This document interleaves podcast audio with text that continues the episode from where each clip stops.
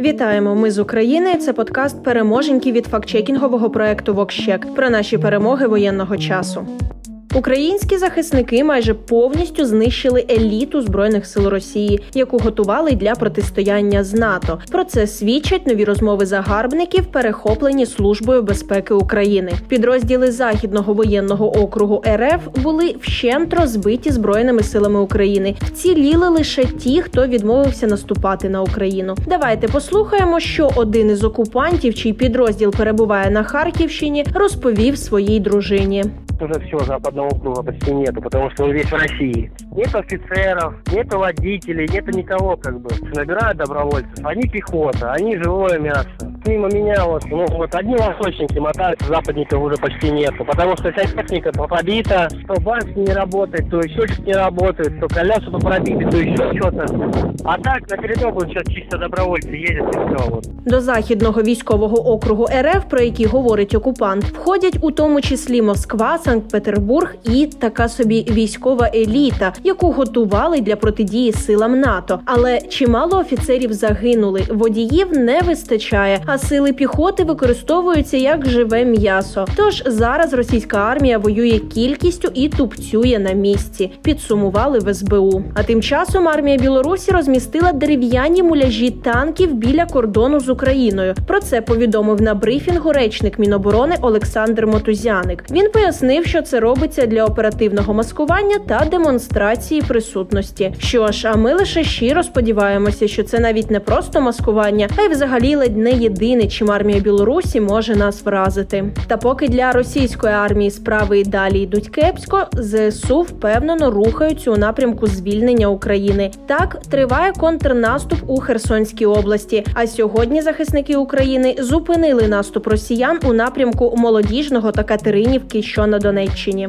А у Ростовській області Росії сьогодні горів Новошахтинський нафтопереробний завод. Пожежа почалася близько 9 ранку на установці з переробки нафти. Чудове кермічне покарання Росії за обстріли наших нафтобаз. А ще схрестили пальці, щоб скоро так горів і Кремль. Крім того, збройні сили України завдали ударів і по так званим вишкам бойка буровим платформам Чорноморнафтогазу, які у 2014 році підгребла під себе Росія. Окупанти не могли загасити пожежу, і вогонь дістався самих свердловин. Справа ще й у тому, що з цих вишок Росія вкрала в Україні 13,5 мільярдів кубічних метрів газу, а це на 4 мільярди доларів. Тому цей удар від збройних сил це ще одне чудове кармічне покарання, і доля явно на боці України. Ще одна переможенька наших захисників 21 червня. Збройні сили вразили російський зенітно-ракетний комплекс Панцер С 1 та ще низку техніки на острові Зміїний. Не дарма саме на Зміїному російський корабель, а по правді кажучи, і всю Росію послали у відомому напрямку.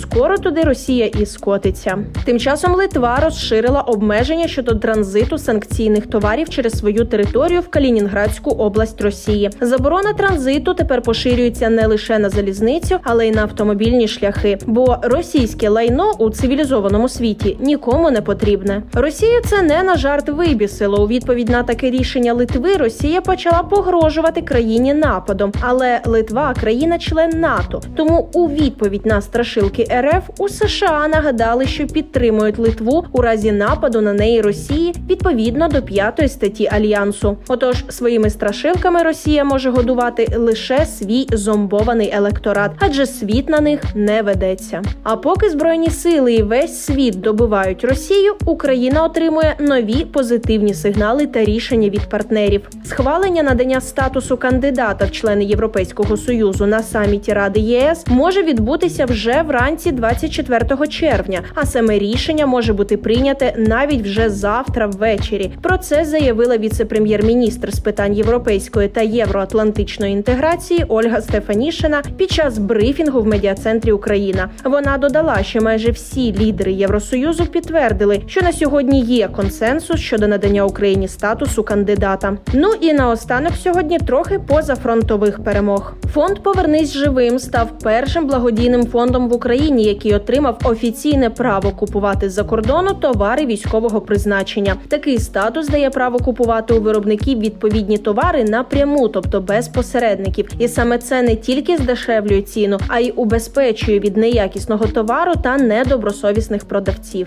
І до креативних перемог. Київська креативна агенція Байкерстав 734 отримала бронзового канського лева у категорії Design Creation of a New Brand Identity за брендинг заповідника Хортиця. Невічний логотип брендинг для зони, яка зникає від агенції Банда у категоріях Creation of New Brand Identity Posters отримав срібного лева. І також робота Motherland Pride від Saatchi Saatchi Україна у категорії Spatial and Sculptural Exhibitions and Experience отримала ще одного бронзового лева. А крім того, українська дія отримала бронзового канського лева в категорії Creative Business Transformation. Ось такі ми сильні, креативні, непереможні. Пам'ятайте про це і вірте у Збройні Сили України. І перемога обов'язково настане. А поки ми бажаємо вам тихої та спокійної ночі. Почуємось.